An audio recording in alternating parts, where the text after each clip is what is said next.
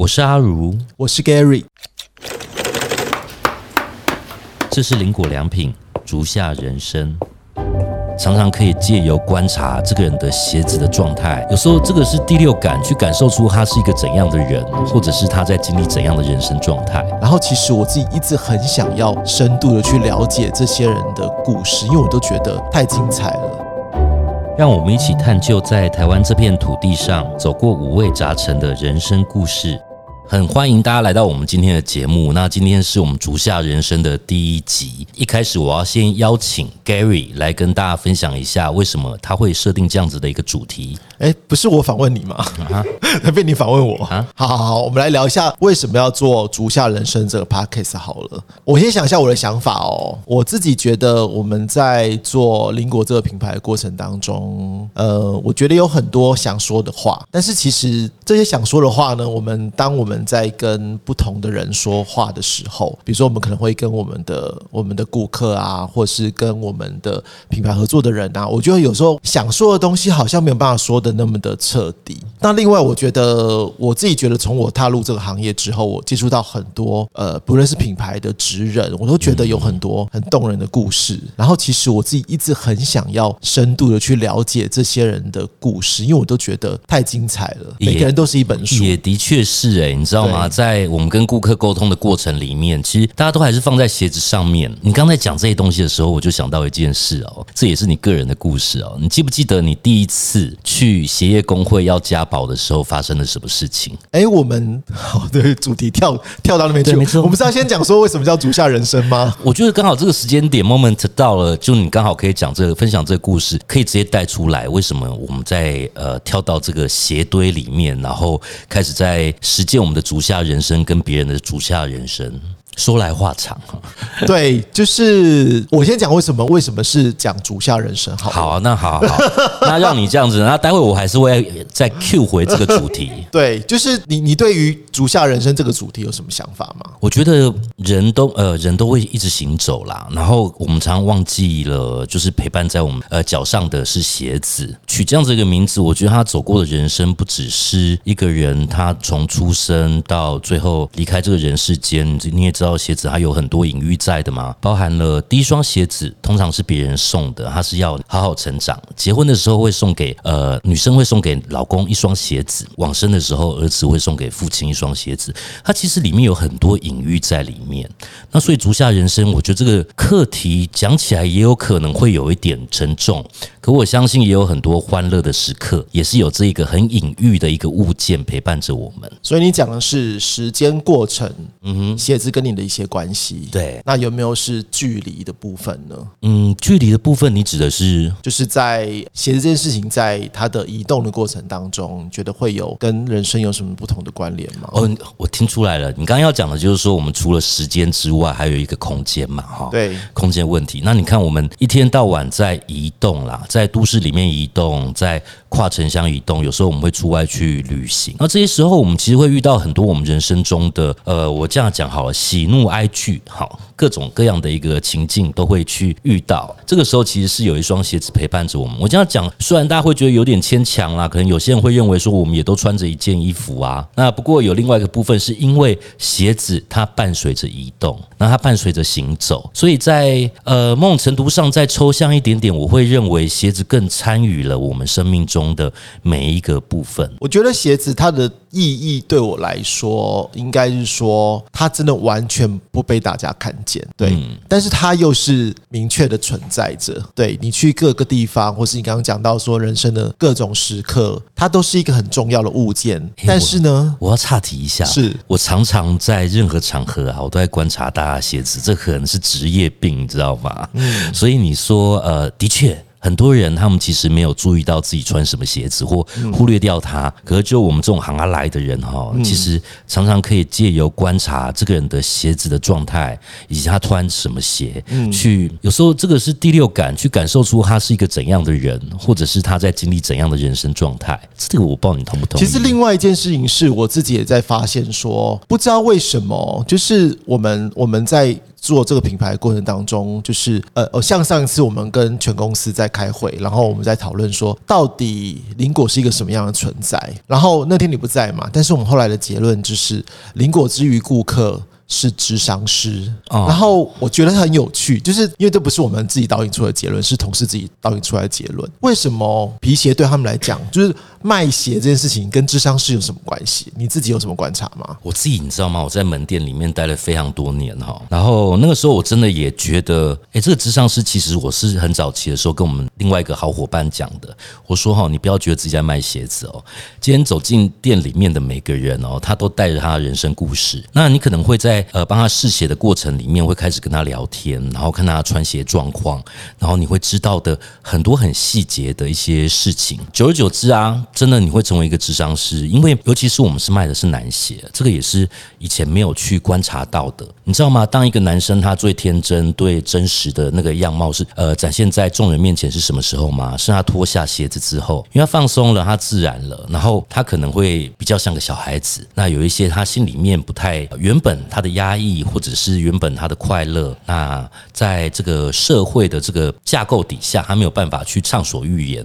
可在试鞋过程中，他其实是很愿意跟你分享的。所以我觉得这个智商师，当然他智商师是一个很专门的一个职务类别哈，这比较敏感，对，比较敏感哦。好，然后可是如果说你作为一个在呃销售鞋子的人，这个过程其实你可以去深入到每一个顾客的很多的他的心理面向。的事物，有时候是他的工作，有时候是他的呃婚姻。我讲直接一点点哈，然后一般情况下他们不会去跟别人讲的。那这个时候或许还称不上我们的伙伴，或许还称不上是张师，可他起码是一个被可以被倾诉的一个对象。所以这个也也就衍生出来，我一直到目前为止很希望我们的一个我们的品牌是一个很走的一个很缓慢的一个步调。呃，这个应该这样讲，你不希望你去一间呃。智商诊所，然后他给你那里在那里计时十五分钟、二十分钟嘛。我总希望就是顾客进来，他可以慢慢的一个小时、一个半小时，然后这段时间聊天，然后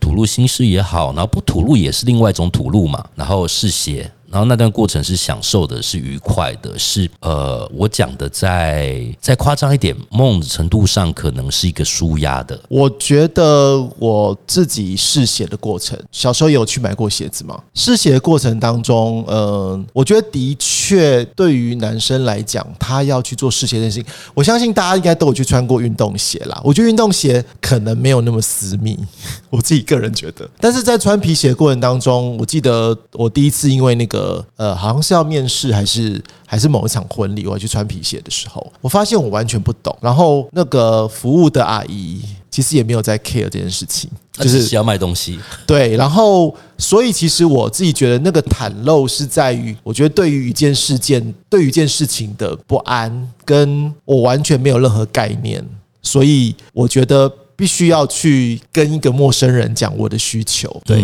那我自己觉得，我觉得那样袒露，但是是另外一个。我觉得男生在生活的过程当中，因为毕竟你要去买鞋的时候，就是一个人生一个很大的阶段嘛。你可能就是要跳到一个，比如说我刚刚讲，不是参加婚礼，或者是说我要去面试一个工作，它都是人生的一个很大的跳跃。其实那时候他是很多迟疑跟疑惑，或者是。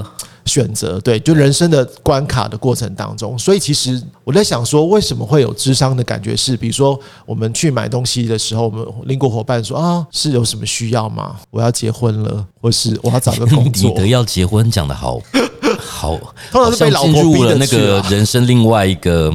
呃，就是进入了爱情的坟墓的那种音调。但是我觉得另外一个状态是，我觉得男生对于打扮这件事情是，我 讲我用比较重的字是稍微有点羞耻的。嗯，比如说在我们这辈，我我很常讲，就是说，比如说柯文哲一点都不 care 他穿高腰裤，跟把那个手机的袋子，今天这样会得罪很多人，挂在腰的，可是我喜欢。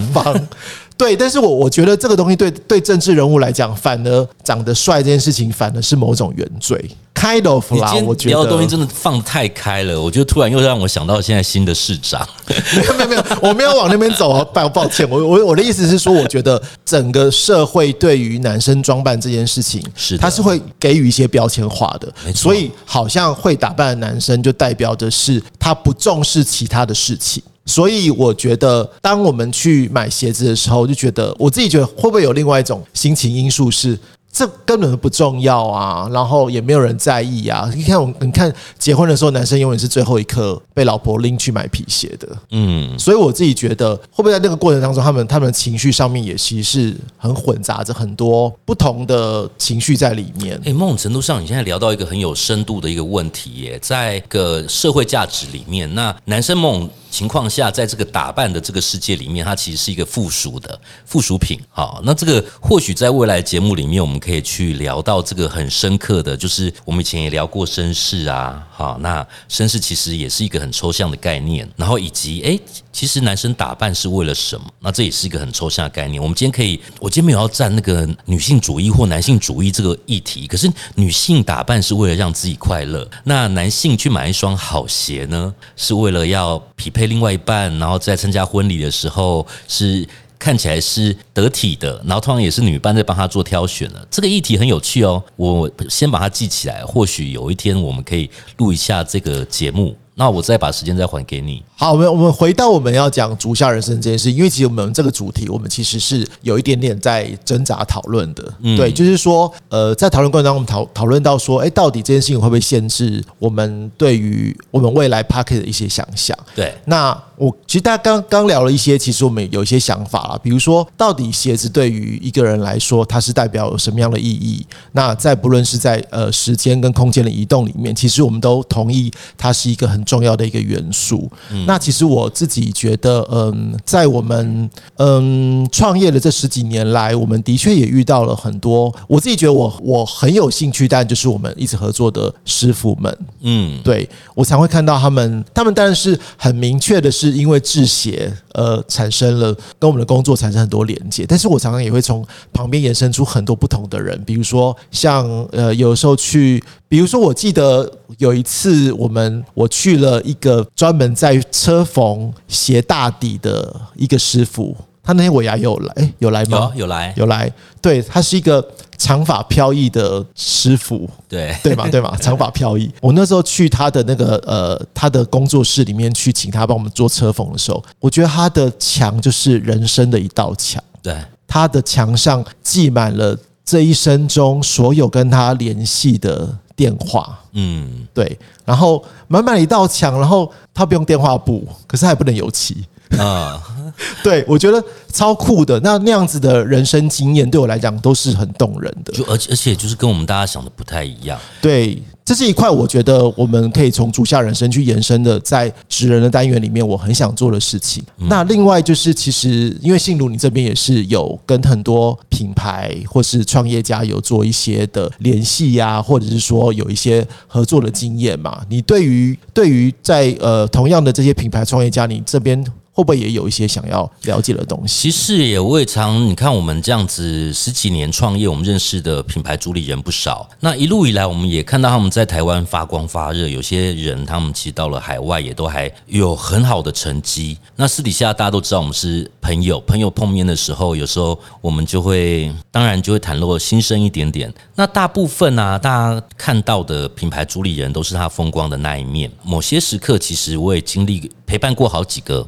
创业的伙伴或者品牌主理人，在经历过他们人生的低潮，这个我在上次紫嫣大哥的 podcast 里面，就我就我我觉得我有点刻意去透露说，我在创业这个过程中，反而让我的呃身心压力过大。那这个过程，我发觉我们有不少的朋友是这个样子。我很希望在借由这样子的一个访谈的一个过程中，我我倒不是一定要去挖掘他们的这个心路历程有多痛苦，那可是我觉得是可以让大家去。理解到一个作为一个品牌主理人或者是一个创业者，他有很多不一样的一个面相，所以我觉得我可不可以这样诠释这样的主下人生？是说，当我们可能穿上皮鞋，它是一个某个样态，也许是受大家尊敬，或者是所谓的社会刻板给他的一种品牌印象，就光鲜亮丽呀。当他脱下鞋的那一刻，是他最脆弱的时候。我们是否也可以在这个节目里面，可以去多挖掘一些这种？毕竟所有的。成功人士，你这样讲完，他们就不敢上我们的节目了，他们就不敢上我们节目了。下次我们到我们的节目就要先脱鞋。对啊，哎，好啊，我觉得我们可以制造一个 就是不穿鞋子的一个录音的一个现场，对，这样就可以跟主下人生又又又又画上等号。不过我跟你讲，我想的比较肤浅。你刚刚讲那个东西的确是我要我想要讲的，不过我觉得很严肃。只是我一开始在呃挑选这些来访的来宾，就是这些品牌主理人好友们，我第一个想的就是从拥有我们家鞋子最多的人开始，一路这样往往后排，这样。我比较肤浅，我比较肤浅。OK，其实我也觉得顾客有机会，我们也可以来访问一下啦。因为像我们有一个顾客，他是有我们几双，十几二十双嘛，对不对？到底为什么要有十几二十双鞋？到底发生了什么事？对他人生可能有什么样子的？没有啦，我觉得他人生改变很大。我已经，我们虽然我很希望这种课题的越来越多啦。我觉得到这边呢。你还是没有去，我刚我还是要拉回你刚刚讲的，因为我们现在今天的主题有点是我们是跳进鞋堆里面的人。好，那个反正足下人生这件事情，我们的定位，不好意思，我是所谓比较控制狂，是我们第一个怕聊完了吗？就是我们为什么叫做足下人生，我们为什么要放，为什么要做这个节目，跟我们接下来的节目走向，大家我们都大家不知道听众大家知道了吗？因为我们都跳来跳去的。我觉得听众应该在这个过程里面会听到我们的一个呃很陪伴的声音啦。我想我跟 Gary 的声音很适合你在通。勤的时候，或者是在开车的时候听是安全的哈。然后至于我们两个讲话有没有逻辑啊，那我觉得不重要。但是里面会接下来会呈现给大家的内容会是丰富精彩的。好，然后我们目前的预计也应该是希望我们能够维持一个周期性的一个录音啦，可能也许是一周到两周的方式，但我们可以讨论 这个形式怎么走。那希望如果有机会听到我们的听众朋友，可以持续的 follow 我们的节目，好，那我们接接下来开始进入我们的主题。今天的主题，因为我们的制作人呢，就是嘉宏呢，他有给我们一个主题，叫做“跳进鞋堆的人”。好，我们来好好认真聊这个跳进鞋堆的人。但是在这个之前呢，你刚刚先问我那个问题嘛？可是我觉得我要先把前因后果讲清楚，好不好？因为我觉得突然问，我觉得跳太快了。好啊，好啊，就是说我反倒想先问，为什么是鞋子？啊，你的创业为什么是鞋子？呃，这个我在很多访问里面讲过啦，那只是通常都被剪掉，我也不知道为什么。他们可能觉得这没有什么新闻点，可我觉得这个对我的影响是最大的。那我小时候是在鞋厂长大的啊，那所以其实看蛮多的。然后我必须老实说，就是我们的这一辈四十几岁的人哈，通常我们的父母亲都会跟我们讲说，好好念书哈，然后在办公室里面吹冷气工作是很好的事情。几乎几乎，我相信每个都是这样子啊。那所以，我到后来研究所念的是文化资产嘛。那我的其中一个教授也跟我讲说，你可以做鞋类的研究啊，因为鞋子在台湾的怎么讲，他曾经替台湾带来非常非常多的外汇。那台湾也曾经是超级超级超级制鞋王国。啊，从便宜的，然后到很昂贵的，我们我们这边都可以完成。不过，当老师在问我这些东西的时候，我其实心里面是有一些怎么讲？这个有点黑暗。我想说，这有什么好写的？这是表面化，心里面在想说，我才不要写这种主题呢。那因为我觉得，我理解在那样子的一个环境成长里面，看到的东西蛮多东西是黑暗。的那一面，黑暗的那一面可能跟大家想的不太一样，包含了呃，大家可能想到黑暗面就哇，他工作好辛苦哦，然后呃，长时间工作啊等等。其实我这边指的黑暗面，可能是如果听众里面有从事过制鞋业的哈，你们再回想二三十年前，那个工作辛苦本身并没有什么，那个时候其实大家是非常富有的哦，就是在制鞋业里面，呃，我举例来说好了，一对鸳鸯就是夫妻两个人合作一起做一个小组的话，在 g a d 我记得那个时候。小时候，小四、小五要帮他们算薪水，你知道吗？然后算一算，天哪！他们夫妻两个人在民国七十几年。七十几年还没八十年的那个过程中，夫妻两个人一个月可以领十万块，那个辛苦的地方在哪里？他其实我觉得是一个很不正常的一个生活的一个状态。那师傅领周薪，那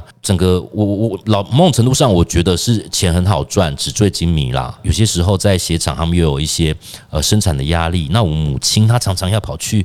呃，在发完薪水之后，要跑去酒店把师傅这样抓回来继续上班。我说的黑暗面，就是我并不喜欢这一种感觉上好像呃及时行乐、及时赚钱，没有未来不去规划的这一种生活。我也不是想把它包装成是一个做鞋子多辛苦多辛苦，其实他经历过一个这样子的一个时代，它是需要被展现的。那我会不想去做这个题目的一个很主要原因是，我觉得那没有什么，而且他已经反正。就是视为了嘛，它不过就是一个一个时代的一个一个产物嘛，哈。不过到后来，我自己的第一份工作里面，嗯，我前情提要，我的母亲到后来从鞋厂到后来自己开鞋店，然后在我的第一份工作里面，哈，就是当然就是要做一个跟鞋有关的一个常设展。那这个展里面，我就去真的意识到。这个东西即将消失，同时我的母亲的朋友们常常到我家里来嘛，那到家里来整天就是抱怨说啊，做安做 AI 不好啊，弄碳不啊，都都赚不到钱呐。我们想说，哎，你们以前过得挺好的，那总会存一点钱嘛。那当然就是呃，某种黑暗面就是他们其实当初也不是很熟的住财，那婚姻啦，或者是。这样讲真的很深沉哈，婚姻啦，或者是身体，呃，我指的是，甚至于我有呃，老板是。也有小三、小四、小五、小六的，因为他有赚钱了哈，然后喝酒把自己喝到四十几岁就离开人世了。这样子的，当初在制鞋业里面的，也不要讲比比皆是，可是他也不是一个那么少见的一个情况。所以，我我一开始其实一直觉得没有很想去碰触这些东西啦。那从刚到现在都在讲鞋子的负面的事情，是是。我刚问你的问题是是为什么是鞋子？对所以其实大概你其实讲的全部都是鞋子不好。是是，我我有点刻意这样讲哈，你可能要讲一下说，这个也是解释我们有时候要去要做一件事情之前，有可能会先不想要，不想要之后的那个要，才会让你觉得你可以支持下支撑下去，你知道吗？所以到后来是其他，其实他们真的是抱怨太多了，然后我在旁边看，我就说，诶，他们抱怨的东西都很好解决啊。例如说，他们在讲说台湾的鞋子的价格，呃，竞争不过其他地方的鞋子，好，大陆的鞋子、越南的鞋子的价格，然后呃，台湾的呃店家不会更新，不会做品牌，所以销量不好。我说这个好像都不是大问题啦，所以我也就保持着一个实验的一个心态嘛。那时候就跳进来做这个鞋子，那时候我并还还没有把它当成是一个所谓的置业啦，一定要好好的去完成。那也不过也要很感谢那些很负面、很负面的从小的这些经验，然后以及在家里母亲在经营鞋店里面很负面的、很负面的消费者跟呃母亲他们在来回讨价还价，有时候还要呃互相对骂那种情况底下，催生了我自己想要做一个品牌一些改变得一些动力跟想法。那我我觉得没有那些负面的东西的话，绝对不会让我去产生一些改变。它就是我们经营的东西，就会是一家普通的鞋店。我觉得很有趣，是说我我们在这个过程当中，我们也有去接触很多鞋业第二代，然后我听到的跟你很像。就是说，对于整个产业啊，或者对于所谓的呃整个产业外移嘛，然后整个的经济下滑，或者说是整个的呃世道或什么等等之类的状况，他们选择是放弃，嗯，就是选择的是从事另外行业，比如说有些师傅跑去开计程车，有些师傅跑去自助餐等等。目前前一阵子有一个，前一阵子有一个。对，那我我只是很好奇说，呃，你觉得一个梦想，它在，比如我我先假设它是你的职业好，就是。它成为一个置业，或者说是我彻底放弃它，你觉得它有什么不同？因为我觉得，比如我刚刚讲了很多它不好的地方，但你选择了它。对。但很多人遇到很多不同的地方，他选择了跳到另外行业。呃，那个是放大痛苦啦。我应该是讲说哈，呃，我们人都有一些习惯是很容易去放大痛苦的，在每个行业里面都会有它痛苦的地方。那我讲了那么多负面的东西的时候，是因为在心境上面，我觉得这些东西都是转个弯换一个框，他用另外一个方法思考，他就可以有不一样的方式。我举例来说好了，我刚刚是不是重复提到说啊，现在人都呃。都买台湾的台湾制造的鞋子太贵了，然后怎样怎样啊？外面外面什么越南或中国进来鞋子多便宜啊？怎样怎样的？那我只回到一句话，就是说顾客有那么多种哈，然后鞋子啊，它又是一个鞋子，它不是三 C 产品，你知道吗？你知道吗？以就以前有 B B 扣，然后有第一代的手机，到现在智慧型手机，它换的很快，有些东西可能一下子就会不见了。其实不是诶，我们在这么很简短的，呃，起码在我们这一生呐，我我相信在一百年、两百年内，人啊不会不需要穿鞋子就可以飘着在天空走这样子。这个行业是可以做得下去的。第一个，我们在这边是有资源的，有会做鞋子的人，然后可以虽然他们不是很懂品牌，然后我们也有这样子的一个消费的一个群众，因为并不是每个群众他们都会呃想要去购买的东西是呃你知道就是就是比较便宜的哈，比较廉价的一个商品。台湾有的这一些很精致的这些工艺，其实是在这个时候是可以展现的。那所以我就觉得，诶，它其实。我因为负面带来正面，我觉得在做这个行业的时候，到越做越觉得它可以是一个置业。嗯，所以有人看到痛点就跳走，你反而是看到痛点。就做一个人生的转换。呃，其实这个也是很多人都知道的道理，在所有的痛点里面，它就是有利润所在。好，也许有可以更多深入。我觉得这个会慢慢跟大家讲啊，因为一辈子在鞋子堆里面打滚这么多、这么这么久的时间，里面有非常非常多的小故事可以讲。有些小故事可能也还对自己的那个呃改变或影响是蛮大的。可是对于 Gary 来讲的话，我这边为什么刚刚一开始我会抛出那个问题，就是因为 Gary 他。并不是从事这个行业的。好，我是非常重视逻辑性的。如果这个东西呢，它没有前因，我很难去讲为什么。你突然跳进说，你要你要讲我没有钱那一段吗？跳进跳进这件事情，我觉得它东西没有铺陈好，所以我刚所以我刚没有回答你这个问题。OK，对我刚刚讲，因为我是一个。非常爱观察的人，就是我从我以前做的工作，行销企划的时候，我第一个工作我是做唱片，嗯，然后我会跟很多明星接触，然后跟明星接触的过程当中，其实我就会默默去看整个唱片产业的部分的过程。那因为我是台北人，死台北人，所以其实我你今天得罪好多人哦，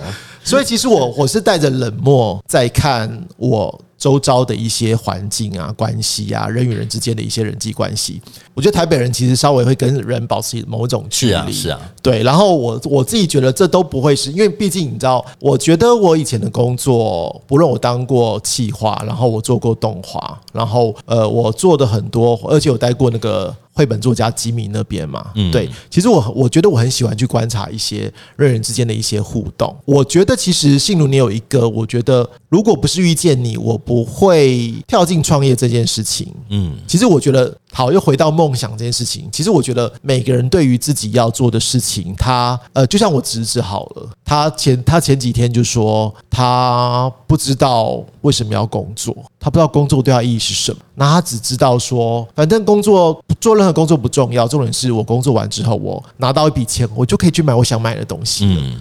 然后我自己觉得这个想法有点扭曲啦，但是我自己也觉得说，对我觉得我们人生的过程当中，也蛮多时刻。会是这样的状态，就是你可能好，我工作是跟热情有关嘛，那我走我我以热情我来找一个我喜欢的工作，哎，做做我热情没了，嗯，那我们换下一个工作，然后我们都一直不断去用热情去驱动自己工作的可能。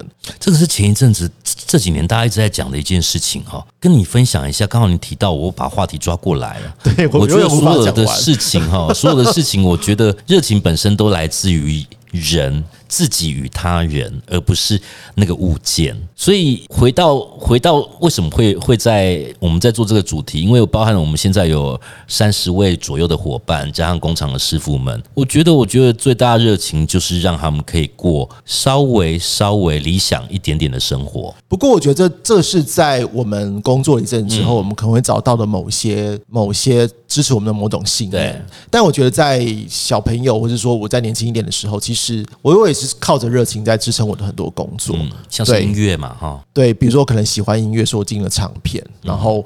那或是我喜欢画画，我进了绘本吉米那边公司。对，但是其实真正能够让你对一个工作留下的部分来讲，其实我自己在那个当下，其实我自己也是很疑惑的。当然，我现在回头来看这些东西，我觉得它都是很棒的养分。嗯，只在那个当下的时候，其实是并没有所谓的一个创业这件事情会在自己的脑海里面。嗯，对。然后我刚回到我我是死台北人这件事情，嗯嗯，就是我那时候遇到你嘛。然后，然后我我发现你在跟我，比如说，我记得有次到你家附近，然后呢，到我们中部家里老对中部草呃草屯家附近，然后呢，你在比如说，我记得那天我我的想法是说，哎，我想要去买一件衬衫，然后呢，我们从你家到衬衫店大概只有五十到一百公尺吧。嗯，我到不了衬衫店。对啊。因为每一个人，你要走进去拜访一下，跟他聊一下他儿子考试考的怎样啊，然后他们或者是婆婆身体最近有没有好一点啊？对，是很正常的事吗？对。然后我发现你你你过的是一个完全我没有想象过的生活，就是哎哦，原来我跟各小店家我可以产生除了购买之外不同的情感连接。对。然后我发现是。台北人没有的东西，比如我连连我们家的邻居有什么样的状况都不知道的，然后他们还常检举我们什么 水泼到他们那边或什么之类的，就完全不同的景致。我自己觉得是那样的一个契机，让我觉得，哎，原来我是可以去观察我周遭的人人事物的。那所以那个当下，当你做了一个创业的主题。坦白讲，我对于鞋子的喜好，其实，在没有进入这个行业之前，我不可能是有热情。嗯，又回到刚刚讲说，工作是比较热情这件事情。对，然后，但是我可能有一些技能，比如说我可能会行销企划，我知道品牌包装，但是我对鞋子可能没有那么有热情。对，所以我又回到说，为什么会跳进去鞋子产业这件事情？对我觉得应该是说，我发现了一个支持一个人的热情这件事情，燃烧自己的热情来讲，对我来讲更重要。嗯，因为我发现了你刚刚讲的，就算你遇到了一些负面的思考，可是你可以做转换。然后你这个东西，我我虽然我还没有聊得很深，但我相信它是在你里面的一个很重要的一个种子。对，然后它随着你发芽，我发现那个东西它可以被。塑造了可能，但是你可能只是缺少一些，比如说，不是我我不要讲包装好了，它就是需要一些让更多人知道的方式。对对，所以哎，我刚好学了这个技能，我觉得我可以支持一个人的梦想。我觉得这件事情对我来讲，其实是一个很好的契机。该怎么说？其实是你的某些信念，其实是也有驱动我啦。嗯，所以其实这个东西才会回到我们刚刚讲到说，呃，当我决定要进入一个皮鞋产业的前面的过程，其实它它有做了很多的酝酿，它也不大可能突然间我们就跳进去一个完全不熟的行业。但坦白讲，其实。又回到我们是稍微有点所谓社会赋予的标签，就是精英分子。我们两个都是念硕士的嘛，嗯，对，你是念年代硕士比较少一点，为什么？我们这个年代硕士比较少一点。我们这哦，现在现在现在现在满街跑，对，没错。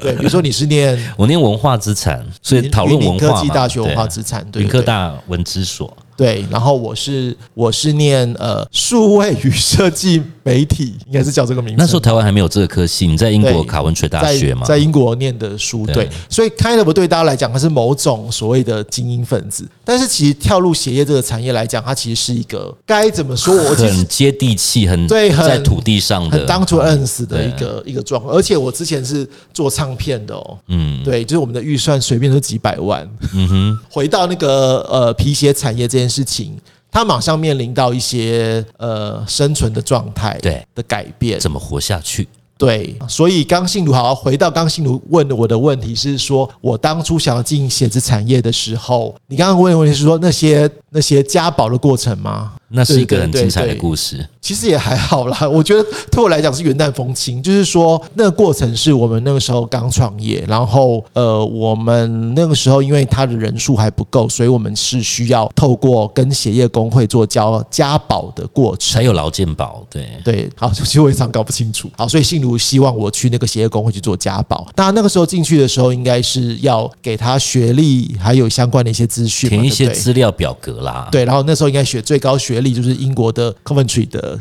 学校的的的哪一个数位媒体硕士这样。对，然后那我觉得你看我们我那时候当下进去的时候，离现在应该是有十十十几年，十六年，十三四年有。对。对，然后那过程当中，其实是我觉得应该是对于所谓的皮鞋工业产业里面，他们自己认定的时候会进入这个产业，他的应该要有的身份，或者是说他他会有的学历会是什么？嗯，我相信应该以前进入这个产业的人。人可能比较没有我这样的学历，应该只能这么说。嗯嗯嗯，对，所以他其实早期啦，他其实很好奇，说对哎，为什么我为什么硕士会想要进入皮鞋产业这件事情？嗯其实我自己觉得，他可能也某方面凸显了在那个时候，我觉得，我觉得社会给他的某种价值。对，真的，其实你我会说这个故事很重要，虽然你讲起来云淡风轻，可最主要是呃，承办小姐她在跟你对话的那个过程里面，其实她透露出一个这是一个没有人要再加入的一个产业业了，而且你有这样子的一个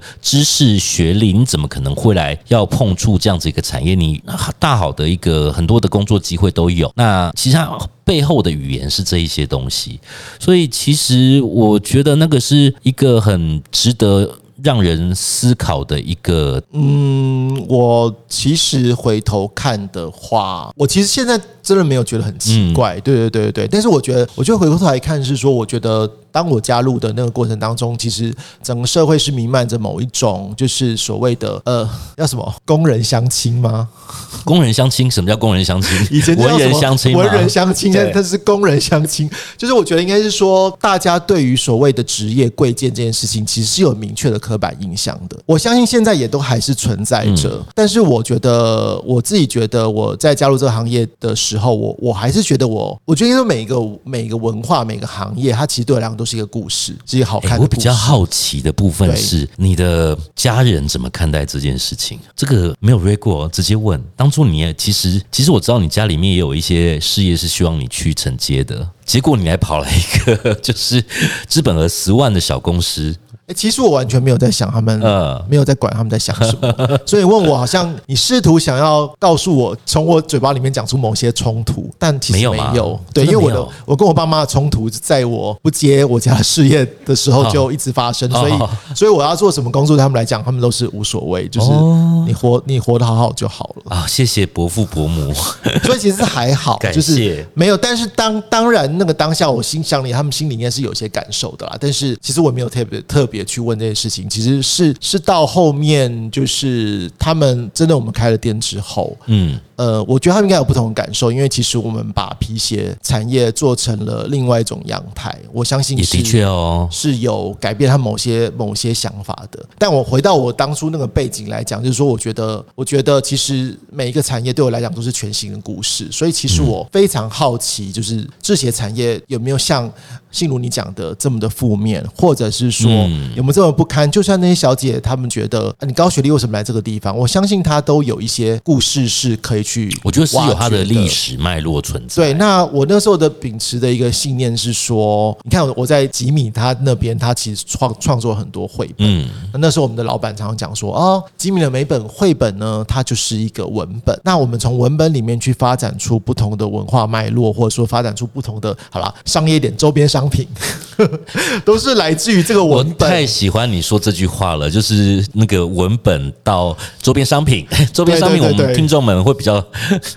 可以对对对对，其实基本上来讲，它就是现在所谓的 IP 授权的概念啦。对对，所以它这个文本发展到这个过程当中，其实它的文本就是一个故事嘛，嗯无论是什么向左走、向右走啊，他会听听 p o d c a s 应该不会听，呃或是会听的话也不会听到我们的这个小小节目。对，那当然它发展出很棒的事情。那事实上来讲，我觉得重点是它这个文本它够动人。我们有、嗯有没有一个值得值得我们去了解的一个动人的故事与文本，让我们能够去发展出自己的品牌？那我自己觉得，对我来讲，制鞋产业它就对我来讲还是一个，我觉得应该是很有温度的哦，一个、因为人跟人之间的故事产业，对对对，因为我我就像我们那时候，我我写下了那个呃，我们那个时候现在应该也用也持续在用的一个 slogan 是回到鞋工艺的美好时代。嗯，就是现在听起来我，当然还是有点八股啦，但是我觉得其实那个时候是我真心的觉得说，哎，我相信你看到的那个世界，然后。